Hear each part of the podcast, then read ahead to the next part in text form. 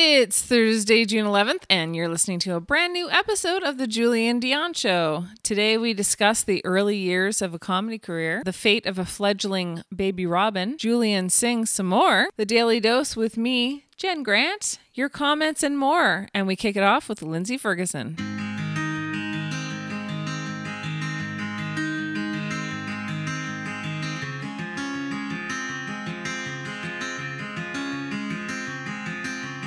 Sitting around on this old couch, strumming my guitar up here in this old farmhouse. I have so many questions, I don't know where to start.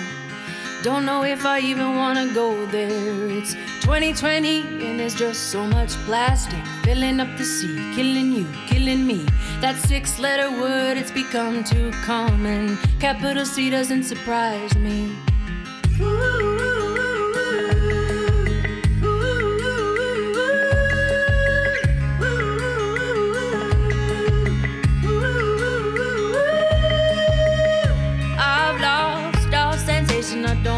shocked. I can't be hurt. I don't listen. Nothing means a lot. Sensory deprivation over medication. Can't hear right, see right, do wrong. You take my joy, filling me up with gray poison in my food, taking my innocence away. Too many guns, they're not emptying themselves out. Same hands could have pulled me up instead.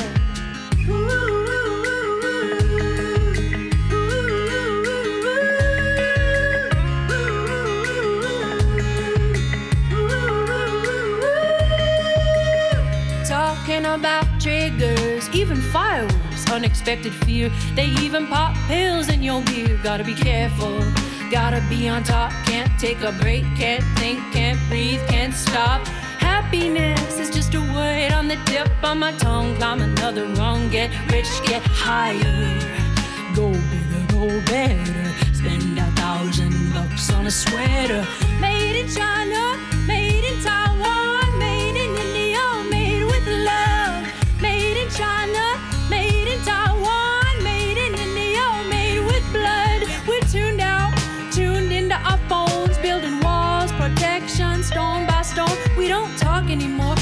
look into your eyes, won't get my hands dirty, but I help you spread your lies. What garden? Where does food come from? I live in cement, metal, glass, and iron. No.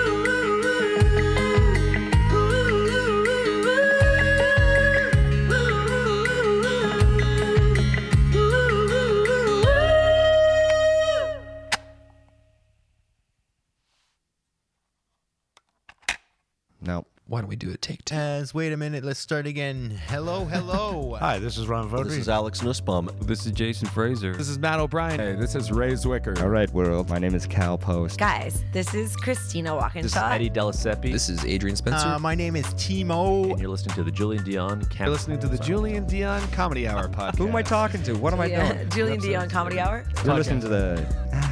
Fuck. Some, Comedy hour. See, I took the word out comedy. Changes the meaning completely, doesn't it? Days and days not really. I'm overworking, but days and the holidays. Happy holidays. You're listening to the Julien Dionne Comedy Hour podcast. And aren't we all? Now broadcasting live and totally uncensored. Eh? From Lemon Press Studio in the beautiful Gatineau Hills.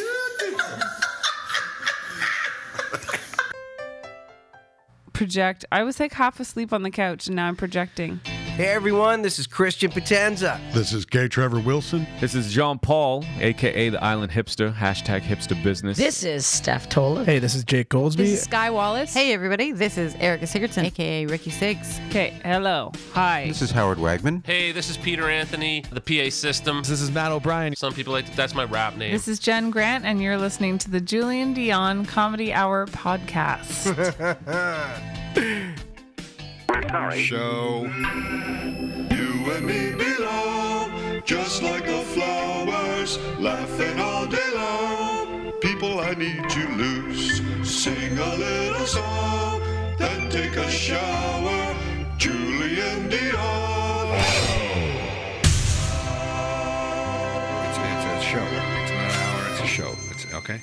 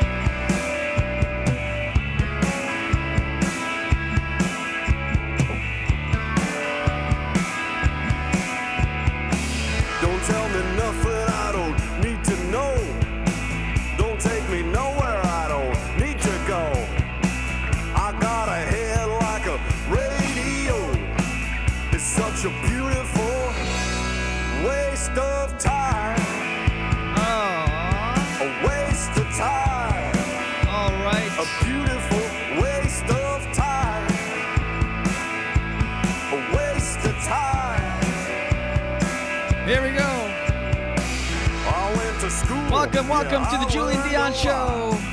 Got a degree. Coming at you live on a Thursday morning, Thursday, June 11th. Yes, let's tone it down. Waste of two, three. All right.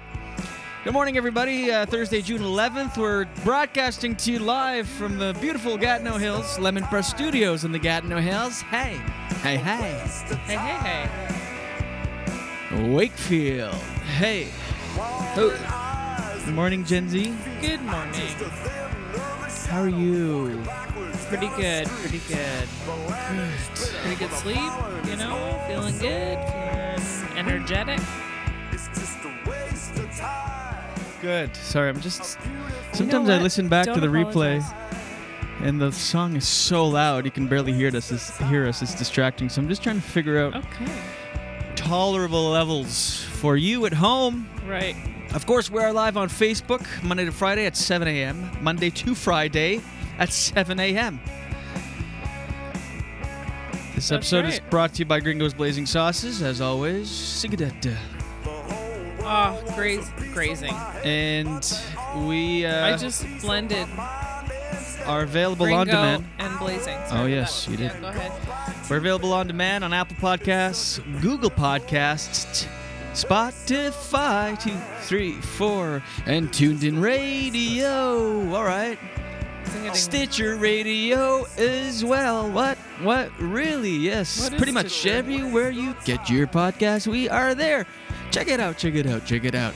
We're on Castbox. Castbox, yes, we are. What the hell, hell is is- yeah. Castbox? I have no idea, but we're on there. How about iHeartRadio? Yes, we're on there. Two, three. Now that I sang yesterday, I'm going to sing every episode right through. Ooh, I think we just went negative 20 viewers. Rude. You know what? Forget it. I'm not doing it for the viewers. I'm doing it for my dreams of becoming, uh, being a singer. This is my platform. Now, people are talking about using your platform. I'm using mine to sing directly into your ear holes. You're actually a pretty good singer. Some people use them for social justice causes. We, I, I just belt out tunes. Belt, um, Thank you for saying that. I don't think. I mean, I'm. no, you can. You can sing. You're just being all modest. It's like when you're in, uh, when you're young, you're like, oh look, I drew this. It's ugly, and you want people to be, no, it's nice. No, it's ugly. Mm. I dreamt that I was back in high school last night. Actually, Oh. I could smell my high school again, the same smells. And I went there two years ago, I think now, to do like a talk, like a motivational. And your nephew was there. Yeah. So I was talking to the graduating class, grade 12 students, about, I don't know, just following your dreams and whatever. But I think they were whatever. expecting me to b- do a set because uh, I'm a comedian. So they're like, oh, this comedian's going to come talk to you. So all the kids are like, oh my God, it's going to be hilarious. Hmm. Meanwhile, I'm just talking and they're all like, where are the jokes? Ugh. It was a long hour. And then I did a set for an hour for the teachers the week before school opened. That was fun. Hmm. Um, but yeah, but I smelled when I went back. It was the first time I'd been back, been back to my high school since graduating, Hmm. and it smelt the same. Everything. Anyway, yesterday I dreamt I had to go back for some reason with my friends. We were our age now, but in high school, lining up for the cafeteria. I'm having all these crazy dreams now because of no substances, pure living. Mhm. Excuse me, I've got a little Tickle? shake. Yeah, a little tickle in my. Oh, is there anything grosser than drinking a smoothie? Can't hear anything though. That's good. No. No. What about now? Wait.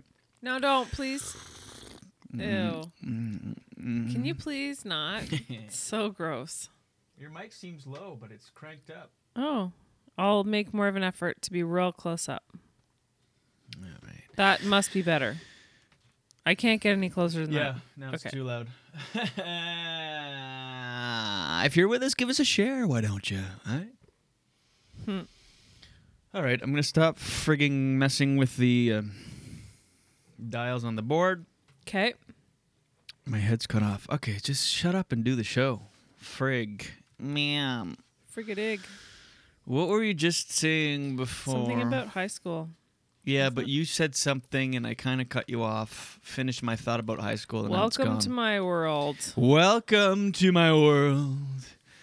Won't was it? come on in? What were you talking about right before? Singing, maybe?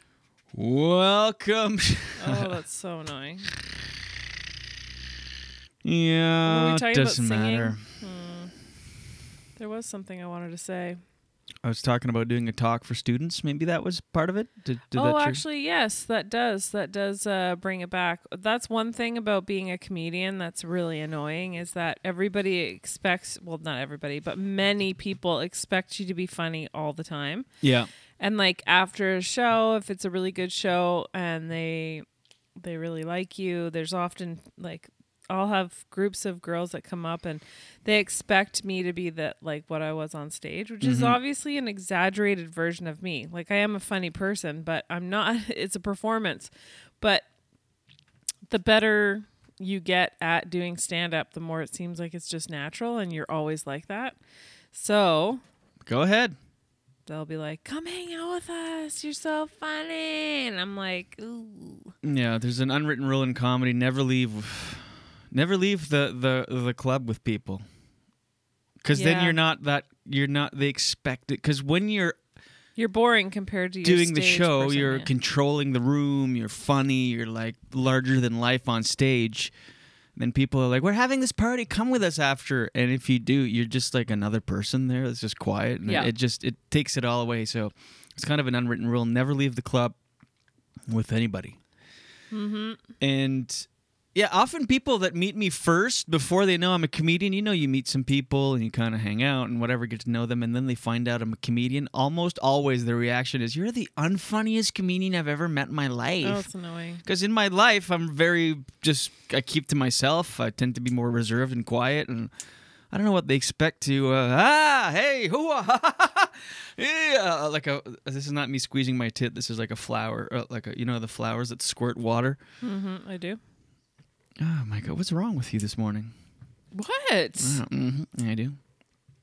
Oh my god. And No, one time but I we've- went to uh, I we've did all been around comics who are on all the time, and it's really annoying. Just well, FYI. insecure ones are, Mhm. are the people you feel they have to be on all the time. It's so I'm annoying. off most of the time. In fact, some people that listen to this show that started listening, I don't know, during the since we changed it from the comedy hour to the Julien Dionne show. Yes. Uh, I, it, it might be news to them now that I'm a comedian, and they might be thinking the same thing. Like, ugh, what? What? I remember one time I did a career day at my high school. This is oh geez, four, five, six, seven, eight, nine years ago.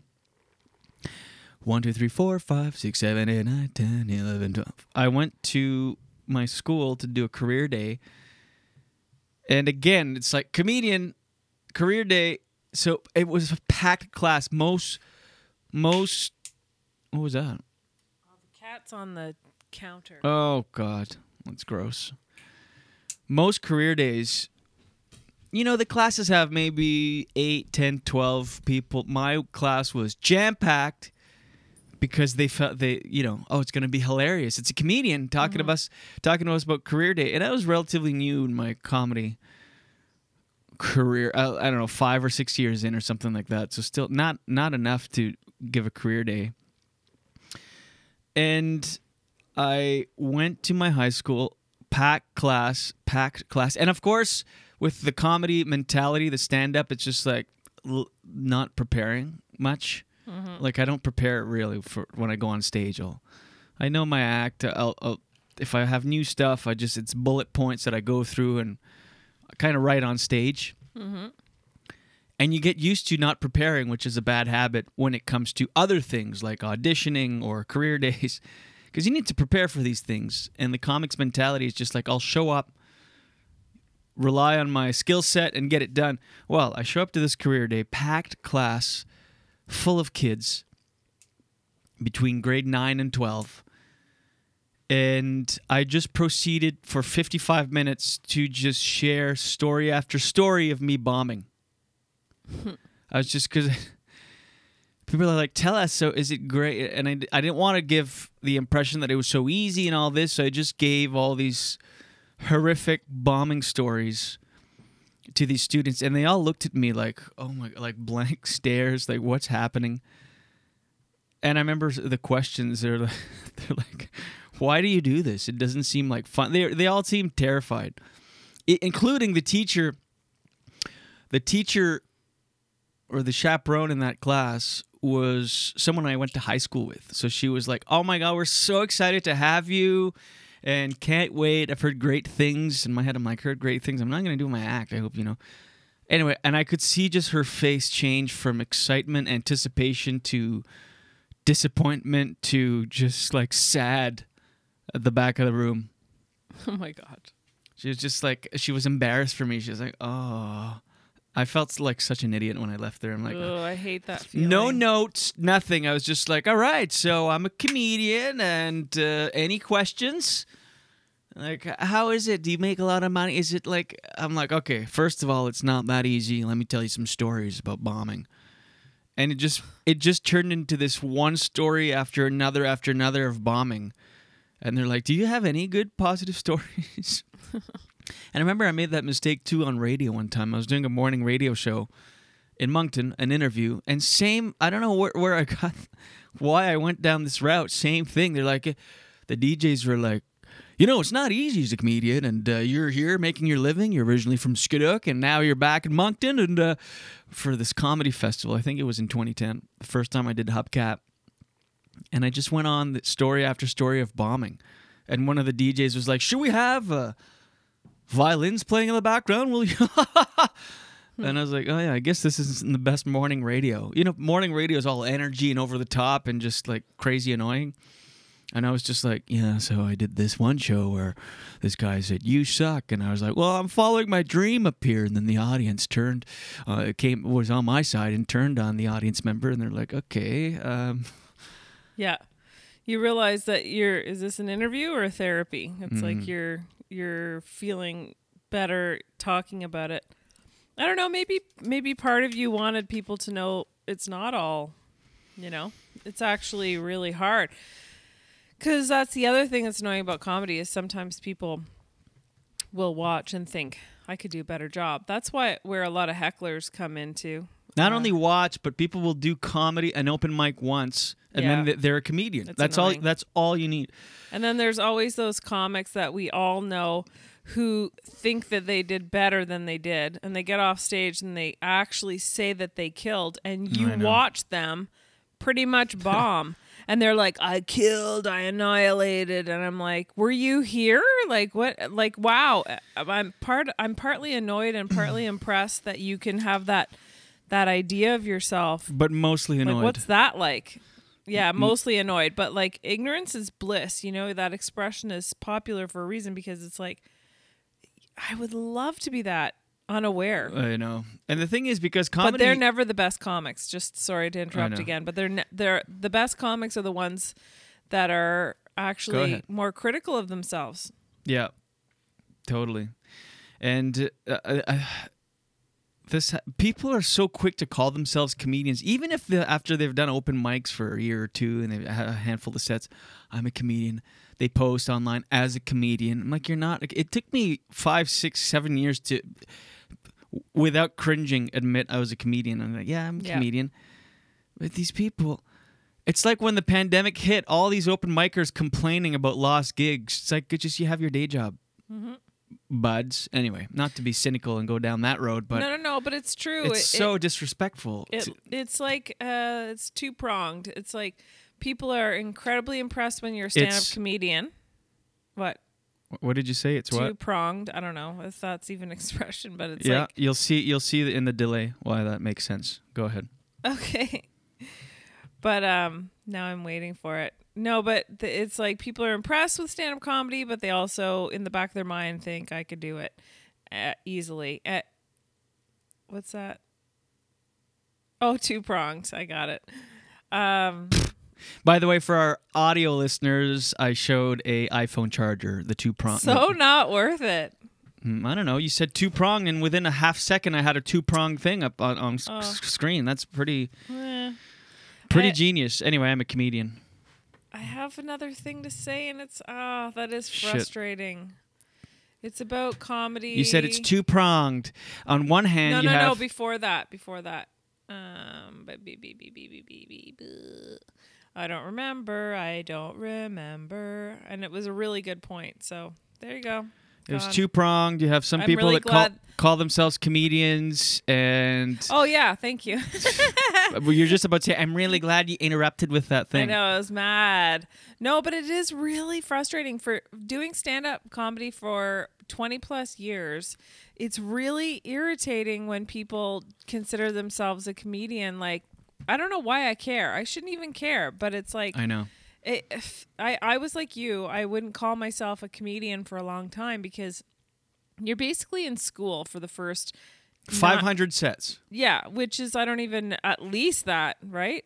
Uh, I, I think it's like calling yourself a doctor on your first day of med school. Yeah. Like if you've done one set, if you've done one amateur night, five minute set in your whole like if that's all you've done so far, you can't really call yourself a comedian yet. It really is like saying, "Oh, I'm a doctor" after the first, you know, semester of med school. Even if you've done a couple years at like 20, 30 sets a year, you're you're not a comedian yet. You're you're an amateur. You'll you'll get there, sure. But I heard someone say the first 100 sets don't count, and then I heard someone say after that it's actually the first 500 sets. I believe that. And I would say that more 500 sets would be uh, more You s- accurate. You still get a lot of credit for doing it in the first place because I know a lot of people. It's shocking how many people come up and tell me they want to do stand up comedy, but they're still preparing their set and they're, you know, still trying to work on it before they do it. And it's really with stand up, it's like you just have to try it. Yeah, and it's hard because with stand up you have to develop in front of people. You can't like musicians by the time they you perform in front of an audience, you've practiced in your room for hundreds of hours or in your garage with your band for hundreds of hours. And then you do a show in front of people. Well, comedy you can't practice. You can't practice in the shower or in front of your mirror or in your bedroom. It uh, you only develop on stage. Yep. And so you have to do that in front of people, which is a horrific process. It just it takes a long time and you suck for a long time. You just suck in front of people. That's just what you have to do. Mm-hmm. And and that's why I, I take it with a grain of salt when people are like, I saw this person, they suck. I'm like, well, I don't know, give it time. You know, it takes so I sucked for so long in front of people, and there's no there's no way around it.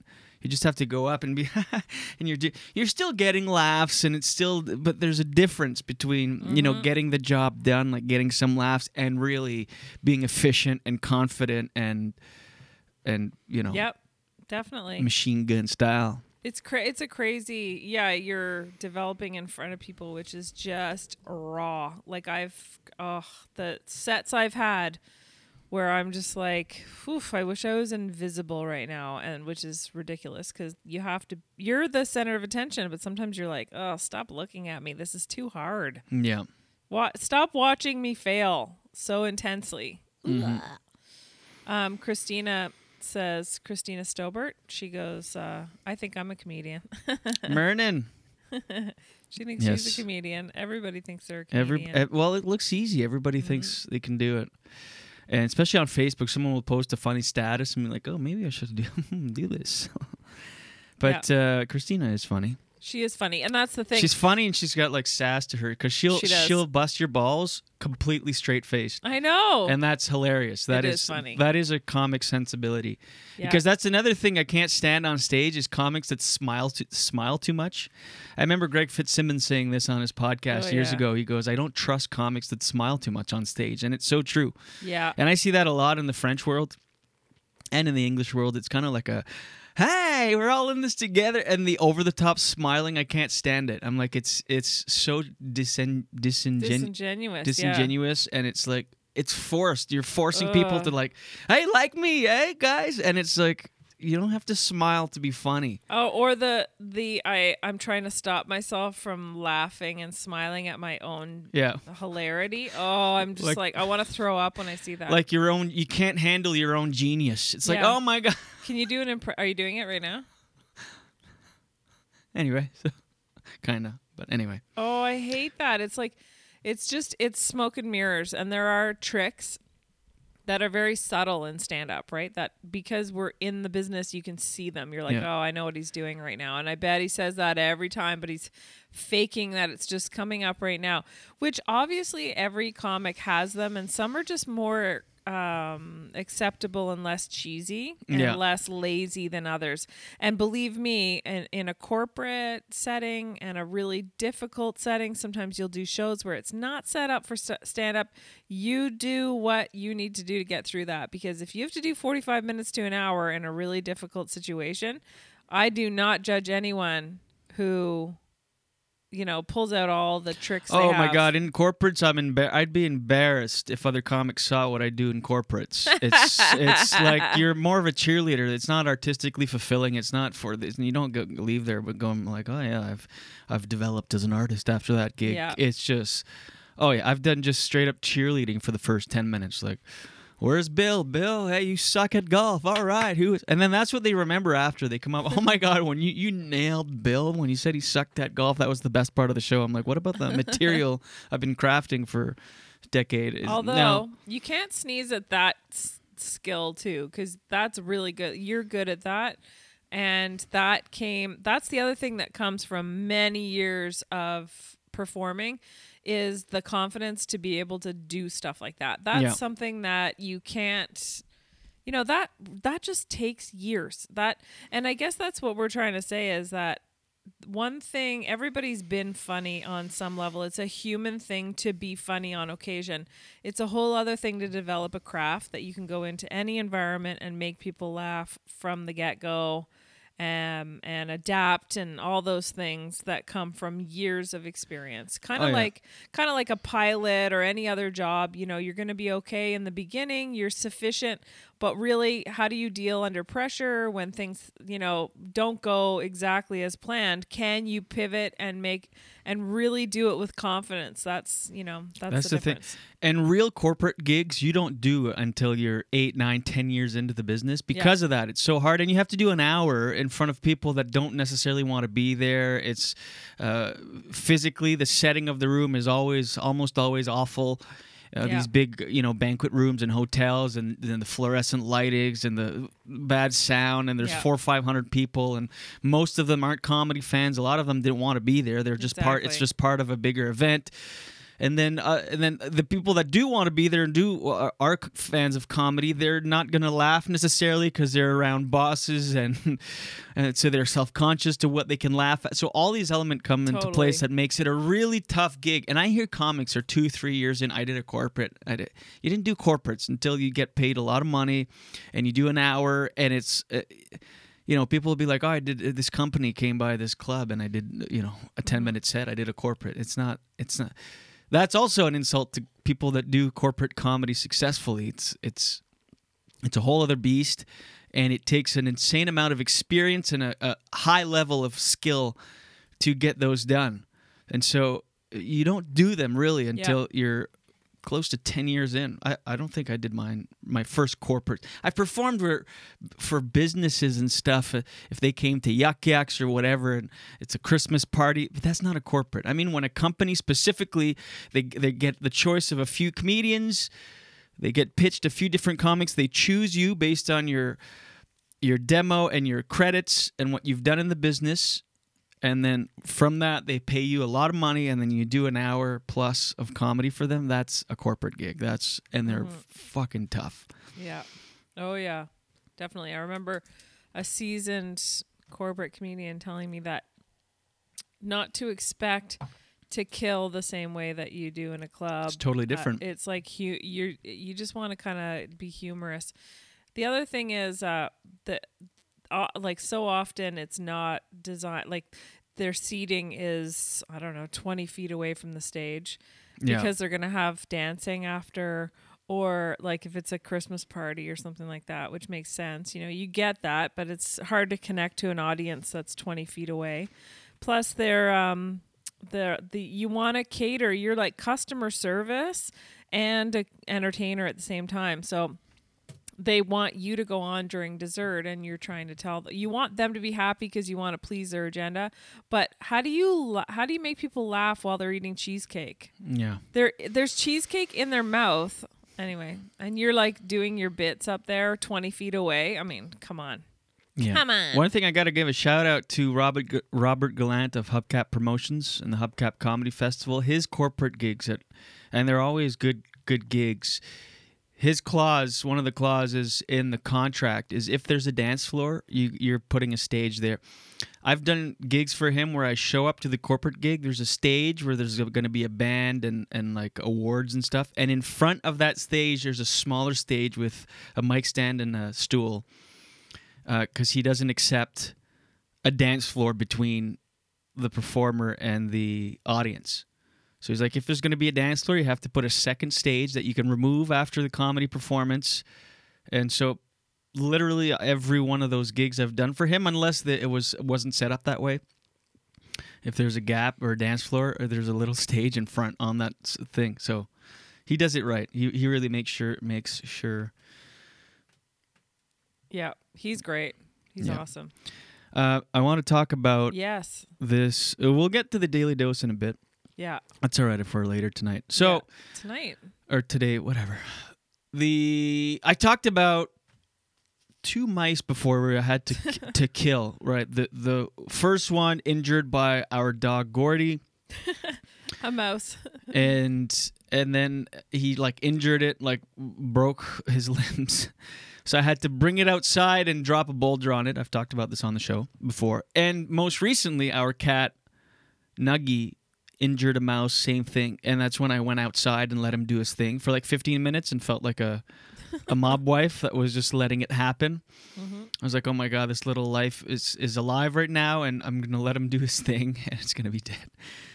and it sure enough was dead. Well, yesterday, I'm sitting outside. The dog is in the yard doing his thing, and we have these baby robins, these this family of robins in the cedar tree by our house. very close to the house So I'm I'm just sitting there, minding my own business, taking a break from work, uh, sitting outside, and the dog is down by the driveway. So I call him. I go, "Come on, let's go." So he starts walking up the driveway. Two seconds later, I hear complete mayhem. These birds freaking out. I look, and there's two robins attacking Gordy. The baby robins were uh, up in the nest, up uh, as far as I knew. I we've been looking, checking upon them almost every day. Every time you go close, they'd open their little mouths. so cute Anyway, so I hear these these th- these birds like a sound I've never heard before from bir- like they were freaking out. I look and I just see like feathers everywhere, and these two robins literally attacking our dog Gordy. We have an Irish setter. One of them's like flapping and like going at it with his paws, and the other one is like swooping down and like pecking, and both of them are making this frantic sound. So right away, I put two and two together. I'm like, fuck, one of the babies for sure. And Gordy, he spends most of his afternoons in the yard chasing butterfly shadows. Like he'll just bounce around the yard. he doesn't know. Like even when we throw a frisbee, he doesn't chase the frisbee. He chases the shadow and like tries to grab it until the frisbee falls, and then he he goes after that. So he spends his afternoon just chasing these little shadows. So anything that moves, he chases it. And he's this big, 65 pound, lanky dog. And so right away, I know, oh, shit. and he knows that yard right he knows the yard inside and out so he notices any little movement yeah So I'm like, oh my God, the baby robins for sure. So right away, I start screaming. My, I was on a FaceTime call. And I'm like, Gordy! Gordy! And I'm cursing, cocksucker. I'm like freaking out. And he's not doing anything. He's just there. He's just kind of looking around as these birds are attacking him. And I know there's a baby bird involved in this somehow. Finally, I get the dog inside, and the birds are in the trees now, freaking out. Dog's inside. I'm like, oh, wow, that was intense. And I'm still on the FaceTime call, and I'm like, I think my dog went after a baby robin, but I think it's fine. So I'm walking around the yard, and in the grass, son of a bitch, I see a little baby robin, and his wing is all like, "Fear," like his. It's all. It looks like, and he's just like, his eyes are somewhat closed, like that little white membrane on top, and he's breathing. really like rapidly, just because they have little tiny lungs. I, I mean, this he's literally two weeks old. This little thing, or a week, and his one wing is all like fear, and he's his other wing is there, and he's just in the uh, grass. And I'm like, oh my god, no way! He injured, he broke this bird's wing, and it doesn't take much. I mean, just he if goes after it, pause it or whatever. So I'm f- sh- now I know that I have to again eliminate this bird. It always happens when I'm not there too. I have to take this bird's life. I'm like because I've been in these situations before living in the country. This is just what happens living in the country. And having grown up in the country, I've seen this happen before. Last time was a few years back, when going back 12, 13 years. I was in at our uh, cabin in the woods with my dad and we had these big picture windows in the front and I think it was a robin that hit the window, came out and was like, it was clearly mangled, still alive, and my dad had to take a big stump, like a big log, Oh. and really just smash it, like kill it. You have to because it's suffering. You can't rehabilitate these these things at that point. You're not going to bring it to the vet or So whatever. sad. Even though it crosses your mind, I'm like, let me save it, start an Instagram account. I'll become viral and never leave the house again. So uh, uh, I, I, I'm- knew this is what I had to do. So I'm like, oh my god! And it's surprisingly bigger for for a bird that was in a robin's egg last week. That's really small. It was it looked like like a good size. I'm like, oh my god! So now I start looking for boulders. We've got lots of rocks and big boulders on our property. We live on on a mountain, so I find one and I'm like, oh, I hate it. So I tell my buddy that I was on the phone with, like, I have to do this. I'm like, I'm going to take you with me. He's like, I don't want to see that. He goes, I'm a human with a heart and soul, eh? I don't want to see animals get killed. I'm like, no, but I have to to do it. He's like, yeah, just call me after, but I don't want to see it. I'm like, you're not seeing it. I just need some support because it's not. Misery likes company. I, yeah. I don't want to do it. It's not like, oh yes, I get to smash a bird, uh, crush it, stomp it. So I'm like, oh my god. So I call Jen. I go, this fucking dog injured one of the baby robins. Its wing is broken. It's all like mangled, and it's in the grass. It's still alive. The parents are in the tree freaking out. I have to put it out of its misery. I can't, we can't. There's nothing you can do. It's just life. And um, she's like, "Well, call your dad. Maybe he knows. He'll be able to." I'm like, "I'm pretty sure my dad's just gonna confirm what I, what I'm thinking, but yeah, I'll give him a call." Not only did did my dad confirm, he, he gave me a, He goes, "Yeah." I tell him the whole story, like I just told you. He goes, "Yeah, shit. Uh, it's it's not fun, but you have to do it." I go, so I'm, I'm just gonna grab a boulder and do it. He's like, oh, 'cause, yeah, boulder could work, but you gotta strike accurately and really hard. He goes, just put on a good pair of boots and stomp, stomp it. Oh. I'm like, "Stomp- what are you, a psychopath? Like, oh that was. God.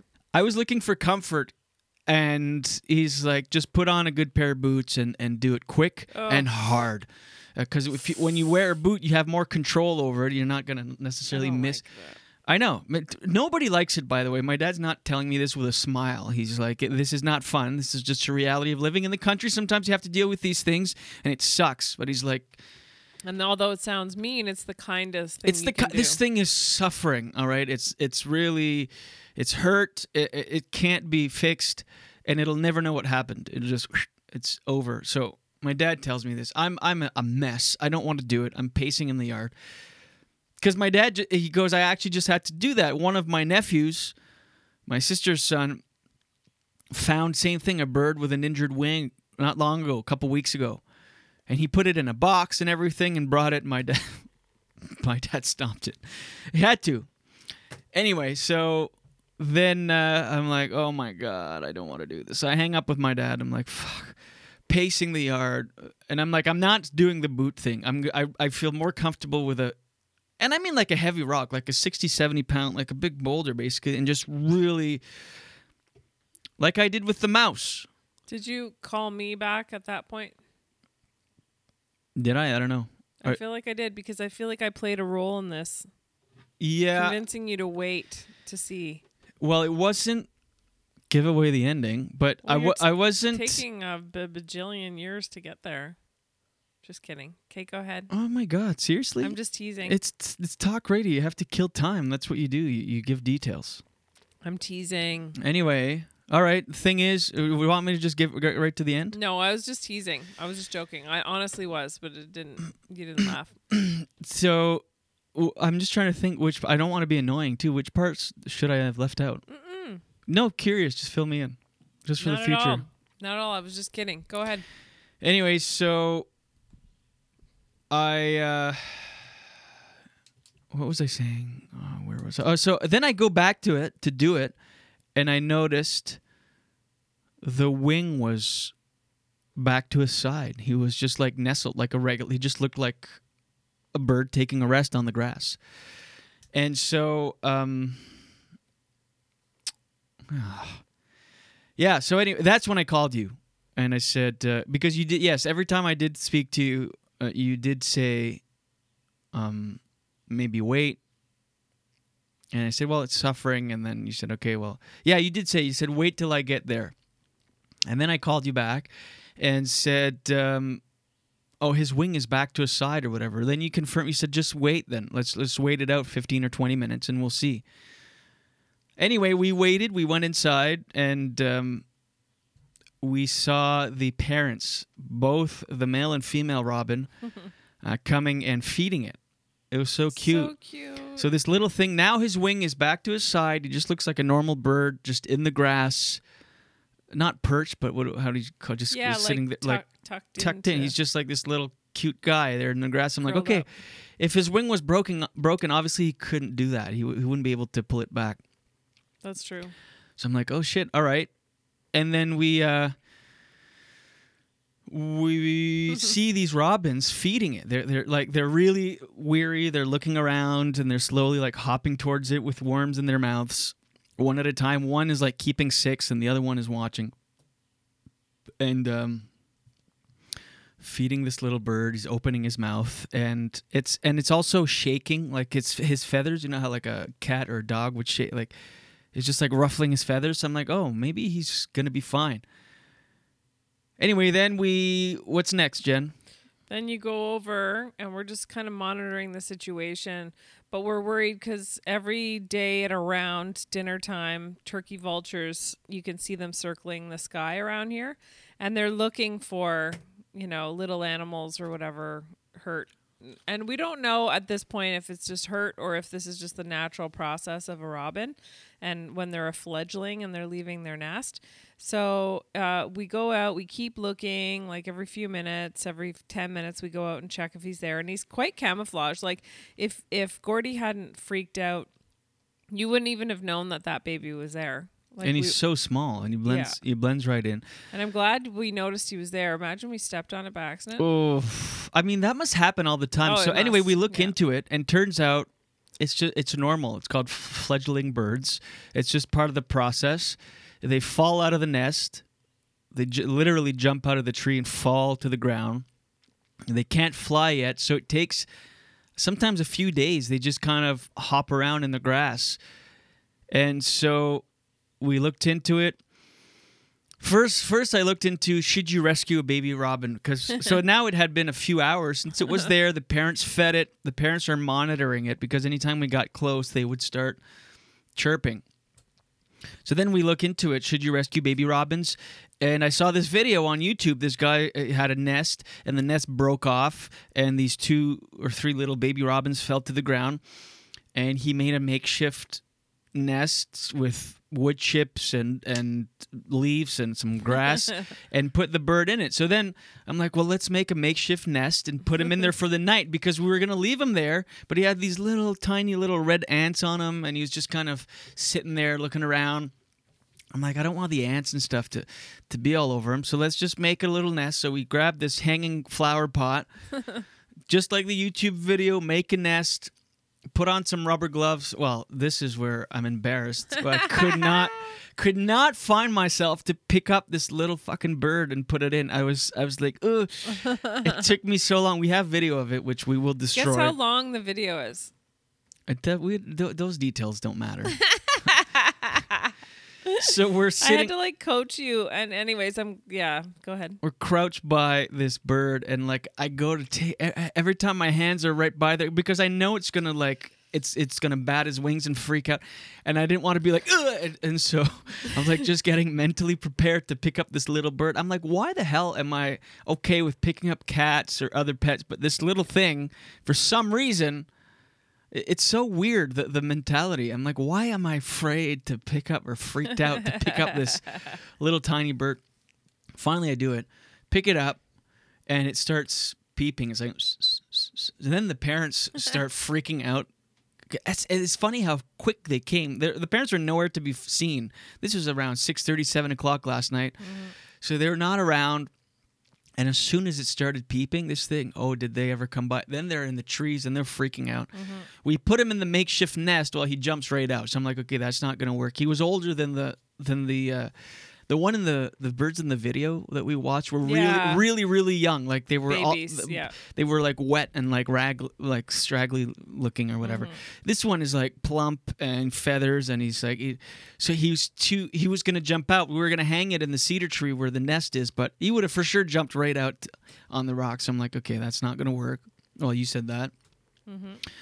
So then we looked into it some more, and that it's totally normal, and um, we just decided to leave him there. Then it started pouring rain like a Can I huge. mention something? Yes, go ahead. So uh, one thing that I learned in this article, it's really interesting. Like if this happened, I think we humanize things, right? We see that and we think, well, I don't want, I, I wouldn't want to be lying on the ground with all these ants all over me. But the reason the ants are all over uh, is because their defense, the only defense they have as a fledgling, is to be able to just sit there still.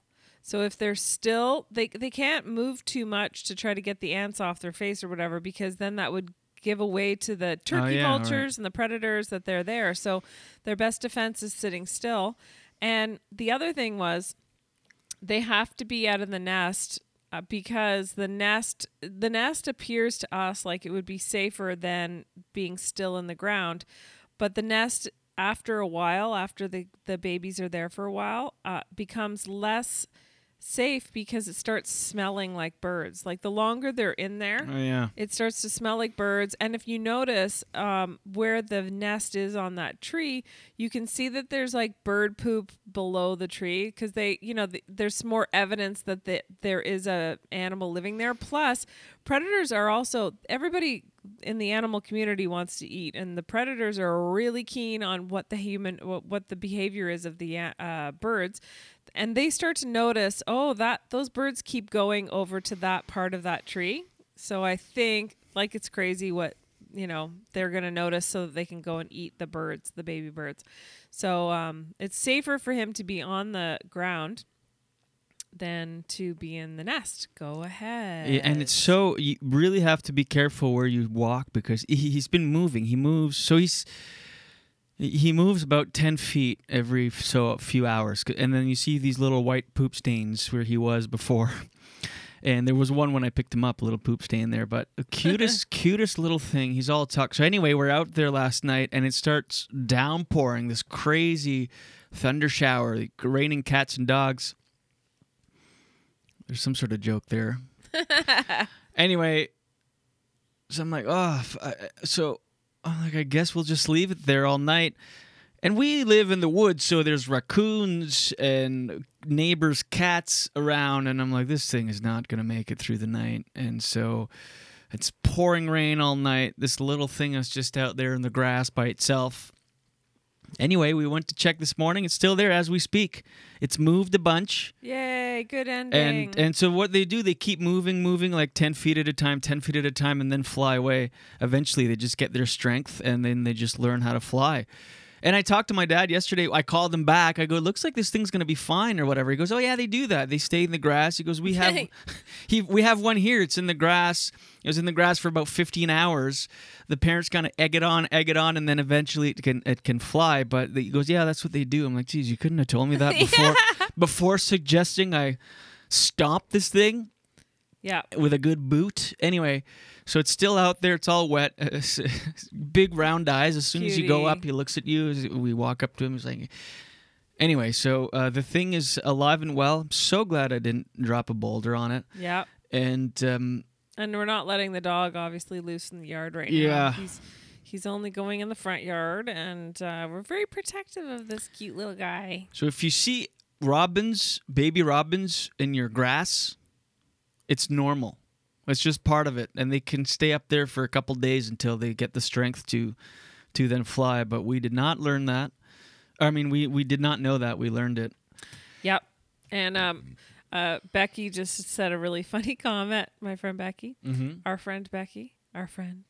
She said, "You are such baby Robin pros." it's you know what? I, I'm glad that I looked it up because, and I'm glad we went through the the whole process. But it's you know what? A little tiny help. It just appeared so helpless, and you don't want anything to suffer. So I'm glad that we looked into it. Uh, and and we were saying I'm surprised we don't know about this because robins are really uh, prevalent, and this is just a natural way that they develop. Yeah, like how do people don't run them over with lawnmowers and stuff all the time? Oh shit! It probably happens.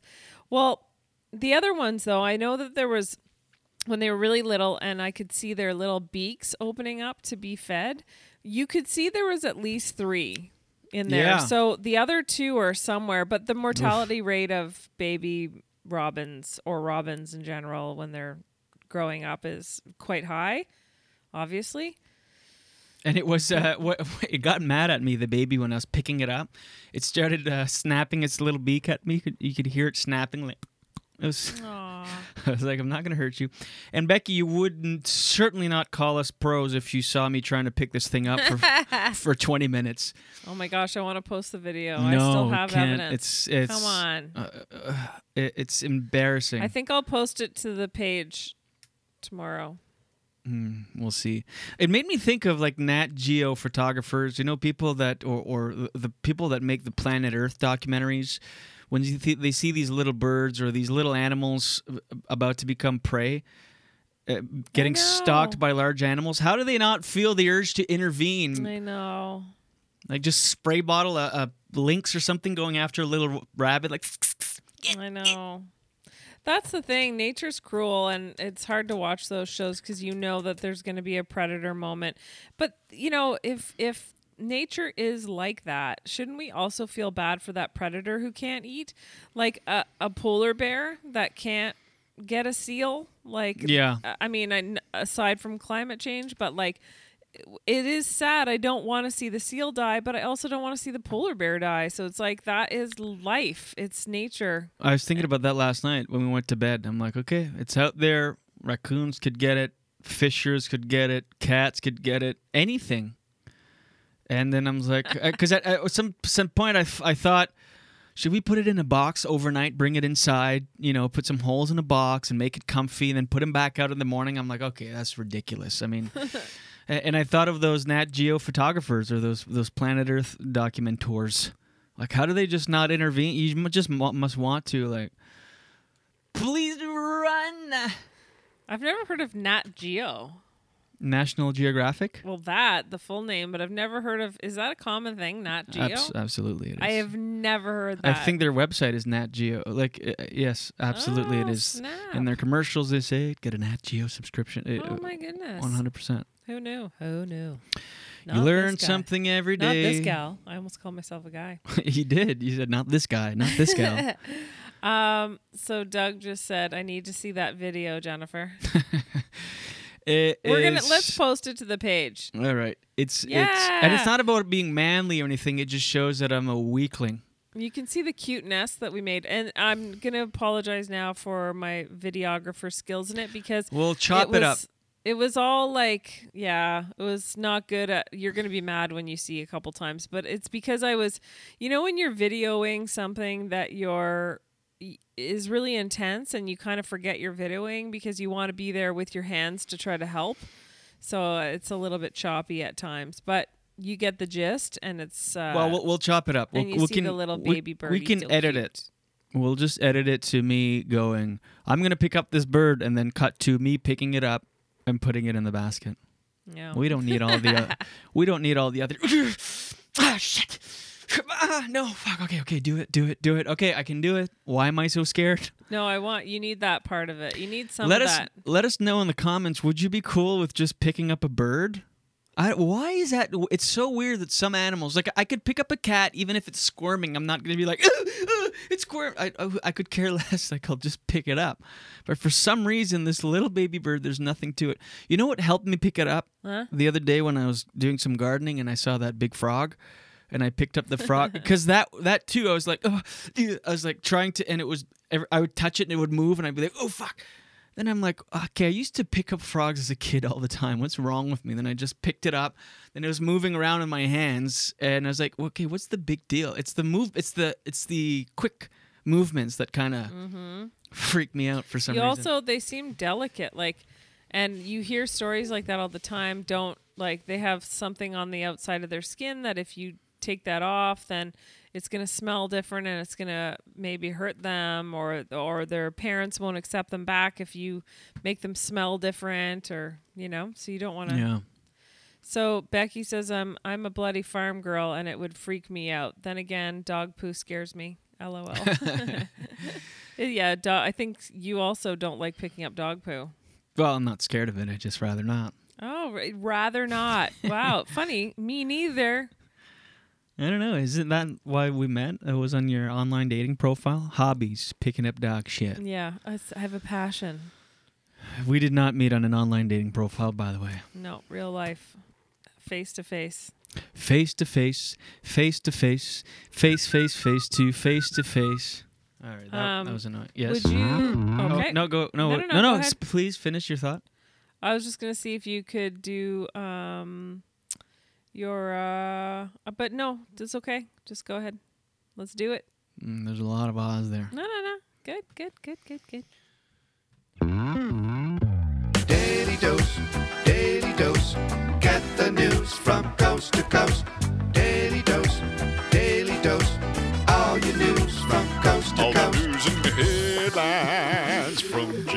Jim that dance was a tribute to the baby robin out there that we've uh, named. What, what, should, what should we name it? I was thinking of um Luke. I don't know. It just came to me. I don't know, I wanted to call it for some reason this came Freddy the Fledgling. Fledgling? Fledgling. Freddy the Fledgling? You're a or real Fe- sucker for alliteration. Or Federico. Federico the Fledge. I, I regret asking. Or it could be uh Ray the Robin. Why does it have to be an alliteration? Like, oh, it's cute. how about Bernie the Bird? Yeah, I like that. Or how about How about Bert the bird? how about uh, Walter the Weak Fuck? Aw. Just kidding. So nice. he is weak. He can't fly. I was just going on alliteration. Sorry. I can't call him Walter because one of Gordy's friends' name is Walter. Right. Just how kidding. about Just joking. That's ridiculous. um, how about Curtis the Feathered Cutie? Yeah, I like that. Oh my god,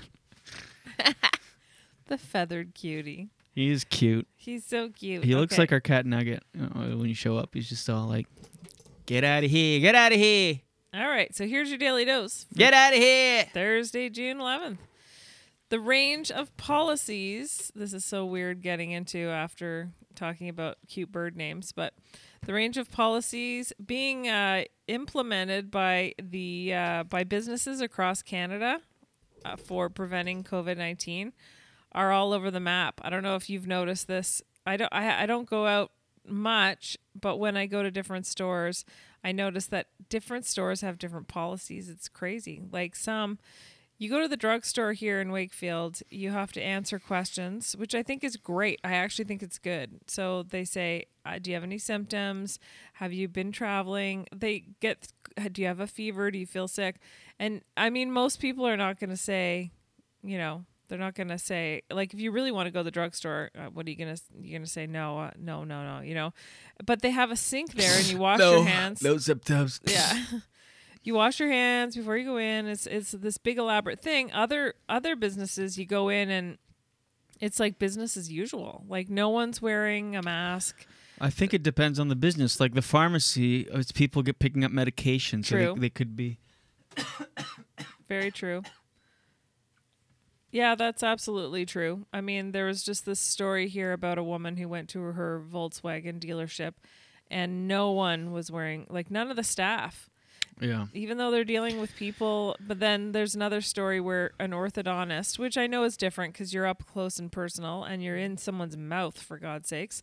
They actually, before they let people in, they're not only checking temperatures, but they're actually te- testing their oxygen saturation levels. I don't know. I know, which can be abnormally high in severe COVID cases. But you would I thought it was assume- low. Or low. Sorry, low. Oh yeah. That's what I All of a sudden say. you've got all this oxygen in your blood. You're like, I feel amazing. I have COVID. I think. No, but you'd think that if you were, um, you'd think that if you had extremely low, abnormally low oxygen levels, that you'd also have a fever. So that seems a little redundant and over the top. But Is that hey. scientific? If you have No. low oxygen, you have a fever. No, no, no. But if you were, if you had COVID, and like, I'm assuming that the temperature comes first, is what I'm trying to say. Like, Oh. you know what I mean? Anyway, but Yeah. I I'm not an orthodontist, and I don't have to work in people's mouths. So during this pandemic, so Is that how we met? but um it must be it is difficult and this article also was pointing out how how difficult it must be in a customer service point of view uh, situation because you want to please people but you also want to implement these rules because it's for public safety and for the safety of your employees and everything but um like Costco for instance has such amazing customer service but remember that video of that that guy who Yeah. thought it was like um I woke up in a free country. I know. So annoying. So annoying. But uh, so a lot of businesses are d- having to deal with that. And um, like for, and this is another thing I was really surprised about. Uh, apparently, this has happened a couple times at TD Bank where healthcare workers go to try to do banking and they turn them away because they've been working with patients. Hmm. It's like, yeah, you're a hero, but you can't come in and, you know, get your banking done. Even.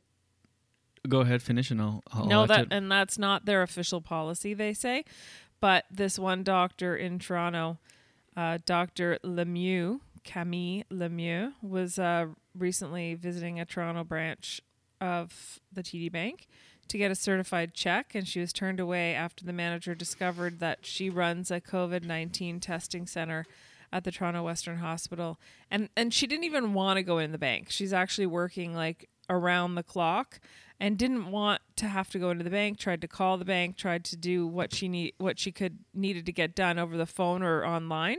And they said no for a certified check you have to come into the branch. So she didn't want to go in. But um, and she also mentioned to the manager she got tested two days prior and that she's actually probably more safe than a lot of other Hmm. people that haven't been tested who possibly have it. And um, but he said no you can't come in even the uh, guidelines you were saying how it's so different from place to place it even varies. The general guidelines for everybody varies from one to the other in the same list released at the same time. I saw the list it was like guidelines for covid. Gatherings of no more than 10 people. The next one was protests of no more than 100 people. I'm like how does what's I the difference? know. I, I uh, look i'm all about social change and i believe in protesting uh, to, to get that message across and to to make change but how are you going to tell people how is that not going to raise cynicism and questions and doubt from people Mhm. when you go no gatherings of more than 10 people no protests for more for of more than 100 but you can have up to 100 people for protests you can have gatherings of 10 you know some people will understand that but a lot of people are going to push back on that and be like well this is all garbage. True. Because it's gonna it's like what's the difference? It's a it's a both are gatherings it's just one has a message and the other social. Yeah. How, wh- the virus doesn't know the difference. If there's a group of 100 people chanting all close to each other shoulder to shoulder protesting some wearing masks some not the virus isn't going to be like oh that's for a cause we're not going to well, i'm not going to go there and spread i'll just wait for the parties of 11 people or more Yeah, it's true. They were uh, it. It's. I understand, but at the same time, I also understand the the pushback and the resistance, and it does scream. I mean, that's where you have all these conspiracy theorists come out and go, "See, this is all bullshit," and I can mm-hmm. kind of see their point because and and most people are gonna are gonna push back on that. They're gonna be like, "This is ridiculous. We're o- we're open," so it's not doing any favors. Yeah. I don't know. I no, think no, I think it, I think you're right, and it is, uh, also just a side note, but still related. I think it's weird to like talk about rules when it comes to protests because protests inherently are true. not unruly, but they're not really. Oh, okay. So how do we protest again? And it's like protests are kind of. uh What's the word I'm looking for? It's not unruly. I know you can have a peaceful protest, but it's straight. You can't really follow quote unquote rules when it comes to a protest. Well, it's kind of like Burning Man, right in Ca- in California. Mhm. Th- this big festival. It's against the man and whatever, and our own rules, our own life, and and and so and they have this big. St- like match st- uh, woods what do you call those uh stick figure kind of? They have this giant one on the beach right? It's all made with whatever some sort of wood and trees or whatever. It's this big and they burn it at the end of the festival or at some point they burn this whole burning man thing and it's like yeah fuck the man and whatever. Well two years ago someone put fire to the burning man before it was scheduled in the festival and people lost their minds at the festival and it's like wait a minute you're exactly right hypocritical. You're protesting against structure and being told what to do and when, and then you're freaking Mm-hmm. out when someone went against. it's people sometimes don't see their hypocrisies, but It's true, and and uh, I bet you. Well, I've noticed this happens with small companies with the uh, these um, progressive new uh, ideologies or um, mission statements that start off to be these great companies with all these great ideas, and then when they get popular, like Burning Man now has evolved over the years. So you know it becomes like too structured, almost too rules, and Yeah. and then like you see it, it happening with uh, for instance Beau's beer which I, I really love the beer started off as this you know small craft beer company and then grew to this great popularity here in ontario and beyond now but ontario it's so popular and and then they they always said they weren't going to sell and i you know i don't want to use specific examples because i don't know all the details but and even if we use other companies, we've all seen it happen with Creemore Springs. They sell out to the bigger breweries, and Beau's didn't do that, but they have changed. You know what I mean? It's hard mm-hmm. to not change. It's hard to start off. You start off all keen, like I'm going to change the world. I'm going to change the world of beer, or I'm going to change the world of what whatever and then once you get really popular and there's so many people and there's money and you're buy- and you have to hire new people and get more efficient and all these things and then what happens to those ideologies what happens to that you know right first- down the shitter. Right, right. Anyway, there's What going to else? be other businesses. We'll just si- there's going to be other businesses opening up. Like GoodLife Fitness has come out with their plan for when they reopen. I remember your mom telling me about this because they're members that that uh, it would be it's going to be much different environment. You have to actually schedule your appointment when you're going to go in and work out because they can only have a certain amount of people working out, and uh, they're going to be wa- doing a deep clean every day and uh, all kinds of new rules. I think that sounds good in my opinion, but there's a lot of backlash from members because they're like, well, I just like to do my workouts uh, on a whim when I want to, when I can fit in my schedule. It's like, you know, I was reading that story and I'm thinking, is it human nature to just complain? Like, come on, this is ridiculous. We're dealing with a pandemic here. Can you not organize your and put your workouts in your schedule and commit to them? Maybe you're not actually working out to the level that you really want to because you're just squeezing it in whenever you want. Like it's easy to anyway. I'm not judging. I'm just like, come on, don't complain about this. Like you get to still work out. Yeah, I can't wait to go back to the gym. I know. Oh, we have a beautiful gym here, in right close to us. The daily gym, daily, Daily gym. Go to or the daily. Or maybe go three to five times a week. Okay. daily seems a bit much. the other day Jim. every other day Jim. moderation. Give your muscles a rest. Okay, so next story here. The head of the RCMP said today that the service is going to review their uh, use of the controversial neck hold restraint, a promise that comes as as mass protests against p- pro- police brutality continue Okay. across North America in the wake of George Floyd's death. Mhm. So uh, it's called the uh, how do I pr- uh, pronounce this? I actually looked it up. Car. I can't. Carot. Carotid. Carotid. Carotid. Carotid control hold is the act of compressing the arteries on either side of a person's neck. Used correctly, it causes the person being restrained to slip into unconsciousness, but it can also lead to injury. To or- longer, more fulfilling orgasms. Go ahead. Aw, gross. But it can also lead to injury or death. Stop that. That's a fact. Just listen. Go ahead.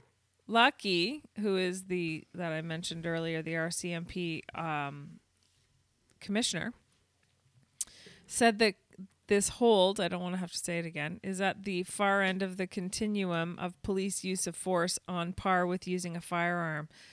The uh, it's also known as the sleeper hold or Mhm. the blood choke. Have you ever heard of that? Blood choke. Yeah. It differs from so the- many jokes here, but um, um, yeah, it's the morning. Don't. don't. Differs. This this differs from the um, restraint used by the Minneapolis police officer. That sounds that- like what you offer your husband when it's the time of month. Stop it! Stop it! You said you were going I know, to. I, I can't resist. I have to remind people I'm a comedian sometimes. Uh, the sleeper hold is is different than what they what the police officer used in Minneapolis on George Floyd. That officer knelt on his neck for more than eight minutes. I thought it was five minutes. Eight minutes. Eight minutes and 46 seconds. Ugh. Just under nine. Ugh. 14 seconds to nine minutes. No, no, no. You can't joke. I'm not His- joking. His death was sparked has sparked obviously international protests.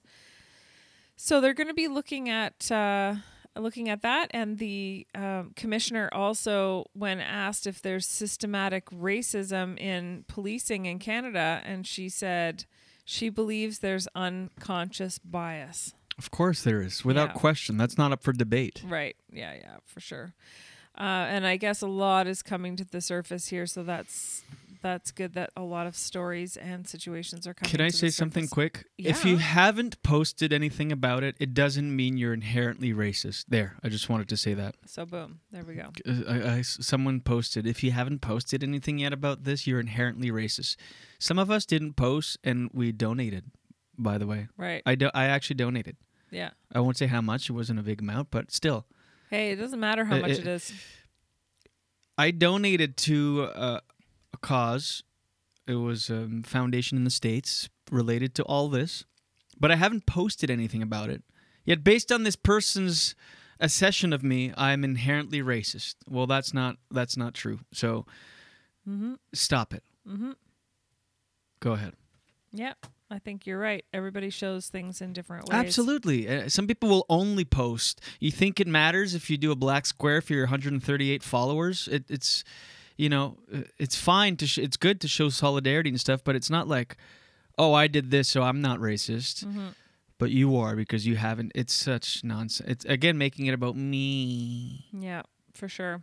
Here's some good news. Um, there was a stranded kitten in a tree, and someone did a Facebook Live. Wow, that's the exact opposite. We have a bird stranded on the grass, and that was a cat stranded on the tree. I guess we could have done a Facebook Live. Do we not care about the bird? Oh yeah, Get it?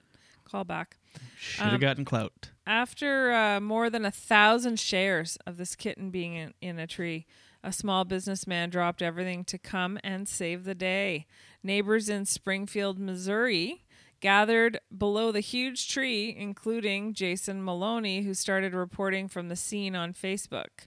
The day started when Miss Betty, 91 years old, heard good hearing, heard the cat calling out in distress from her tree. Betty didn't know whose cat it was, but she asked her neighbor Maloney, um, called the fire department and other tree services, who all declined to help. The cat's owners eventually arrived. The couple had adopted the cat from a local Pets Way during the pandemic and named it Cheese. That's a cute name. It's going to, everyone loves cheese. It's going to take a village to do this, said Maloney, who launched a trending hashtag, hashtag save cheese. And um, then basically they got the, the cat down from the tree, and once back on the ground, um, he was hailed a hero. the one that saved the tree or saved the cat, but he was refusing to take any tips or money. It's not about that. But I'm sure secretly he was like, but you know, if you want to hand me a, you know, 50, Yeah, yeah. I'll take it. Yeah. Um, here's another story. Despite the uh, novel, I like this new segue of here's another story. It's not good, eh? Well, let's see, you can do whatever you want. Thanks, but I can't tell if that was a real compliment or not. It's just I've never heard you say that, and today everyone has been. Here's another story. Well, because I don't know. I want. No, there's something- nothing wrong with it. I was just pointing out that this is new. Hey. Gordy. Oh, Gordy just whipped up. Oops. Despite the um, novel coronavirus outbreaks, What's deliver- novel mean, by the way? I way? don't know, but I just say it. Yeah, I've seen that a few places, not everywhere, but go ahead. Well, Sorry, I won't uh, interrupt anymore. Despite all the outbreaks, no, seriously, it's annoying. Delivering countless blows to global economies and um, so many uh, deaths and everything. Uh, th- we have to applaud ourselves, apparently, according to the study, that we have saved millions of lives by having our uh, lockdowns. So Yeah. they've actually done a study on it because because there were some theories out there of whether it's been effective and if you know we can't do another one and really but apparently we have prevented additional infections and millions of deaths so there you go i, I think that's important to bring up because even though it's been the last several months have been extraordinary diffi- extraordinarily difficult this is a quote but through our individual sacrifices people everywhere have each contributed to one of humanity's greatest collective achievements I know, and it's annoying because the success of it is seen as a hoax. It's almost like the only way conspiracy theorists would shut their mouths is if is if millions would have died. They'd be like, "Oh, Right. nobody would have said anything." But because it's working, it's obviously a big orchestrated lie and hoax. It's like, oh my god, you Mhm. can't win. yeah it's true Uh, I mean, if everybody would have died, they would have still said, "Oh, this is population control." But um, yeah yeah. Anyway, and that's your daily dose for today you can go. okay Uh, that's your that's the daily dose for today Can I say? Can I say what you just texted? no Oh, come on. yeah all right whatever I just got a text saying uh, I really have to pee. come on, that's cute. There's nothing embarrassing about that. What Jen doesn't know is I've installed a microphone in the bathroom.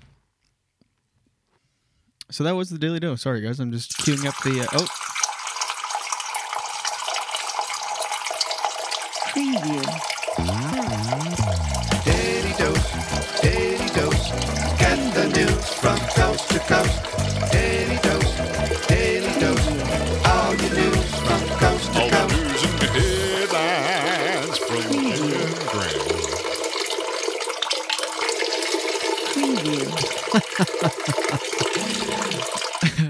right. That's not nice.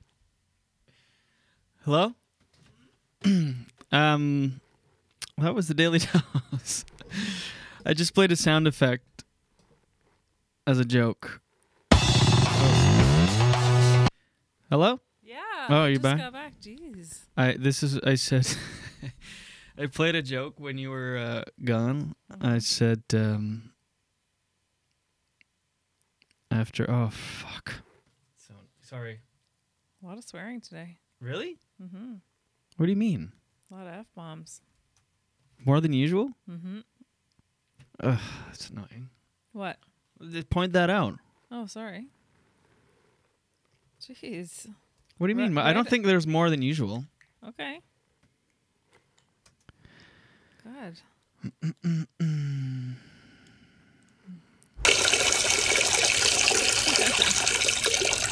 okay I played that. I said uh, when you sent me that text and I read it, I said, "Oh, Jen doesn't know I installed the microphone in the bathroom in case Oh this happened." I really. Wh- when did I swear? I don't know. I said the Walter Week thing as a joke. Okay, don't worry about it. Well, I am uh, worried about it. This episode of the Julien Dionne Show is brought to you once again by Gringos Blazing Sauces. That's right, go to gringosblazingsauces.com for a wide selection of salsas, hot sauces, jellies, grilling sauces, and more. Some of the best sauces you've ever had, trust me. Oh, yeah. I've tasted them, our fridge is full. I'm a f- hot sauce fanatic, and these are the best I've ever had. Fresh tasting, spicy, amazing flavor. Doug Knight and Laura, his wife, founders of the company. Doug is a chef by trade and obsessed with finding the perfect balance between heat and flavor. And he nails it every time. Do yourself a favor, or the hot sauce lover in your family a favor. Go to gringosblazingsauces.com. It's free shipping for orders over $40 in Canada, and they ship all over North America. gringosblazingsauces.com. gringosblazingsauces.com. All right. Okay, I thought you were gonna do a different song. No, we'll do that another Not- time. not in the mood? No, I don't want to swear too much. Oh God. No, here but we geez, well, I don't know. I, I, I- I'm self-conscious. No, I just, uh, I don't know. I'm not. Not in the mood. We'll see. If, let's see if I get inspired. and I'll play one song and see. No pressure. You can always do it another time too, maybe tomorrow or. I understand if you don't want to do it. It was just really funny.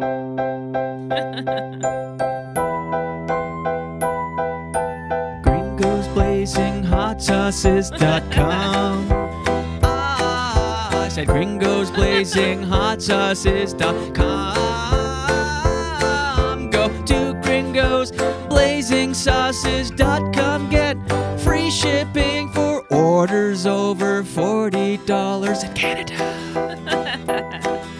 They ship all over North America. Oh, that was a short one.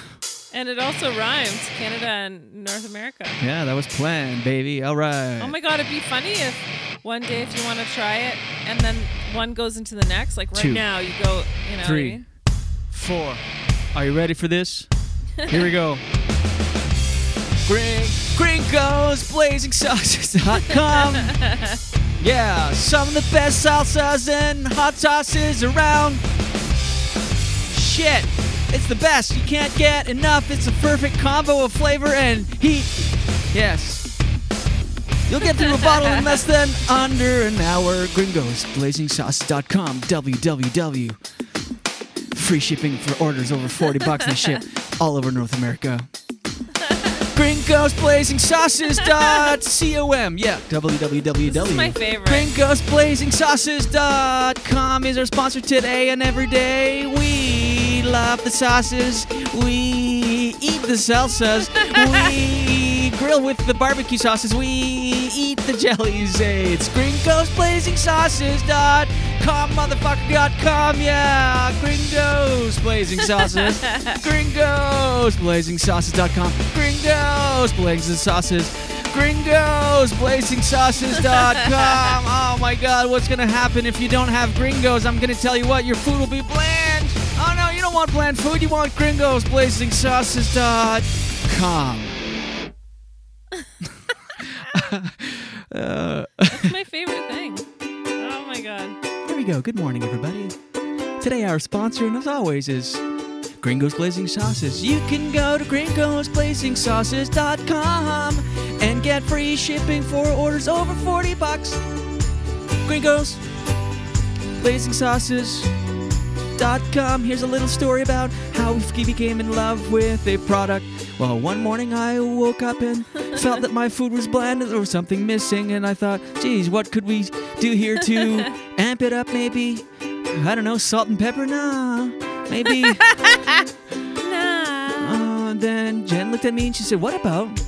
I know, hot sauces. I said, Oh my God, and you, you know what? My friend and yours, Doug Knight, and his wife Laura have this company called Gringos Blazing Sauces. Maybe we could go, I don't know, go online and and order some Gringos Blazing Sauces. Yes, we decided to go on their website, which is gringosblazingsauces.com, and we ordered some sauces, and it was free shipping for 40, 40 over 40 bucks. We thought, what a surprise! Oh my God! What if we lived in Missouri? Yes, they ship there too. What about Texas? Missouri. Absolutely, Texas, Florida, yes, California, Seattle. Oh my God, they ship everywhere in North America. GringosBlazingSauces.com. We're GringosBlazingSauces.com. You can just go there now. There's a Shopify where you fill your shopping cart with products. Fill your shopping carts with it, love. fill it, Fill fill your shopping carts with sauces and salsas and barbecue sauces and more. Go to Gringo's Blas- sauces, Blazing Sauces. And you find the true passion in life, which is heat, heat and flavor. Yes, yes, yes, heat and flavor. Oh my God, heat and flavor in every bottle. Heat, flavor, love, love, love. Spices, habanero peppers, ghost peppers, all of the peppers. I'm dizzy because I'm whispering. Oh my God, I hope this doesn't mean that I have the virus. Oh my god, I'm dying. Oh my god. The dog Hola. is freaking out, by the way. The dog is losing his shit. Hola, ah, ah, ah. Oh, it's perfect. Oh, I love Eh, this one. sí, amigo, welcome. Oh, I like this one. Take note of which song this is. You Hey, should do that gringo. Hey, gringo, have a seat in here. Have some hot sauces. Hey, Raul. And uh, tell you what, if you go to gringosblazingsauces.com, that's HTTP www, you can get hola free shipping for orders over forty dollars for some of the best salsitas. Solcitas. And ah, all right, I think I'm. Uh, I want to be in Mexico right now. oh, this one's called Spanish Impressions.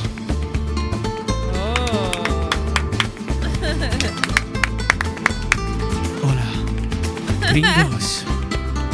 Gringos, do yourself a favor and go to gringosblazingsauces.com. Hello. This episode is brought to you by Gringos Blazing Sauces, an array of salsas and salsitas Solcitas. and jellies, barbecue sauces, grilling sauces, free shipping for orders over $40 in Canada. They ship all over North America at Doug Knight and Laura.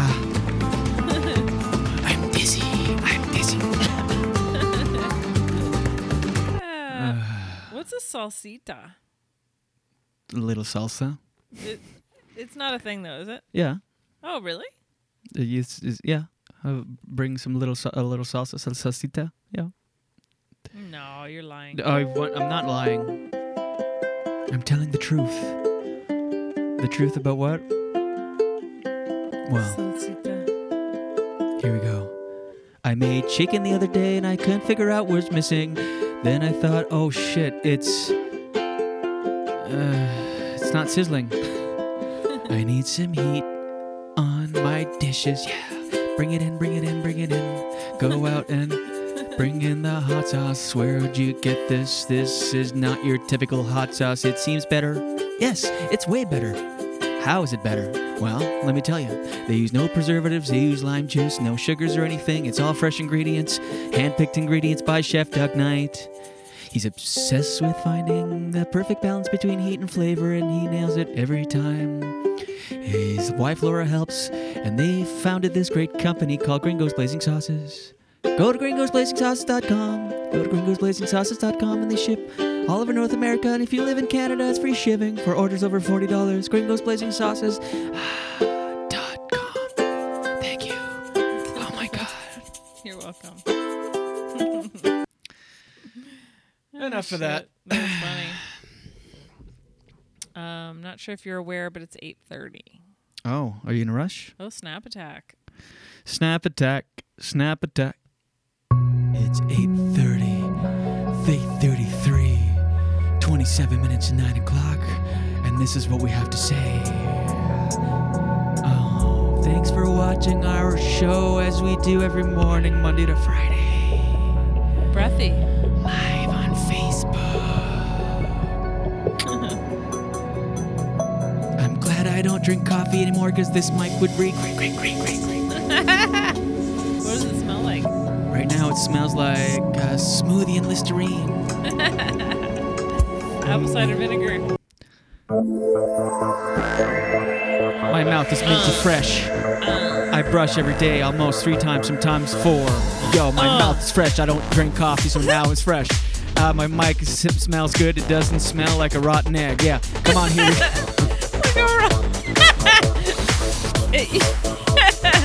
Did it really smell like a rotten egg?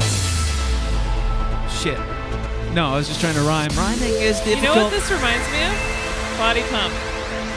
Okay, everybody, here we go. Are you ready for this? Here we go. Two, three, four, and four more. And down, three, and two. Bottom. And push it. Go in the basement. We'll do Remember four in the basement. One, two, four, and push up midway. and a pulse.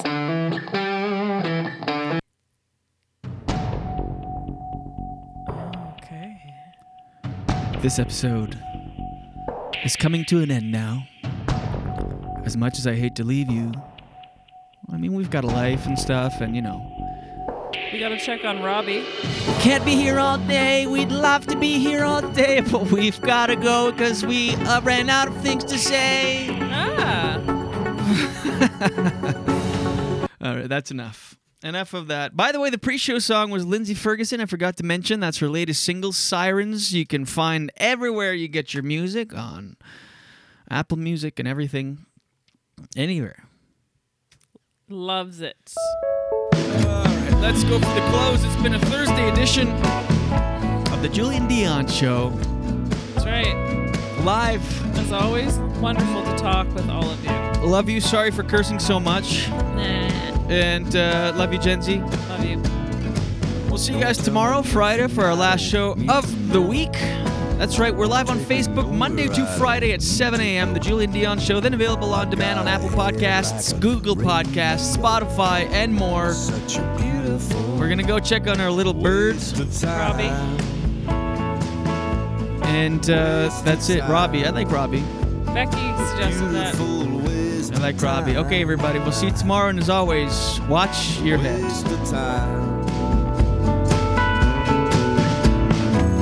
I went to school, yeah, I learned a lot. Got a degree in what I'm not. You spend your life looking for what you already got. Such a beautiful waste of time.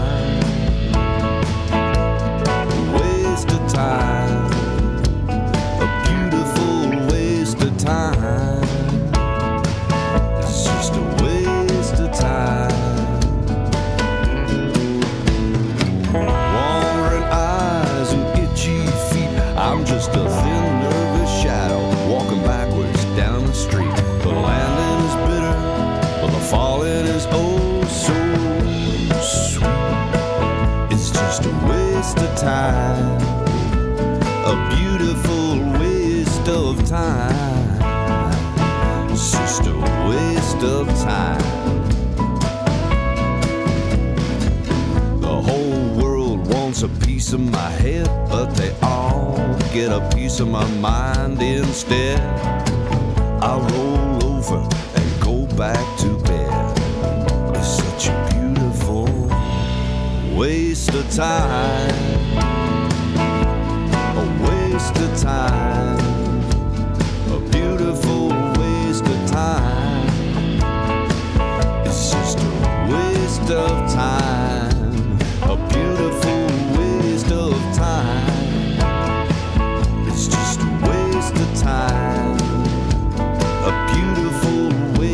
Time.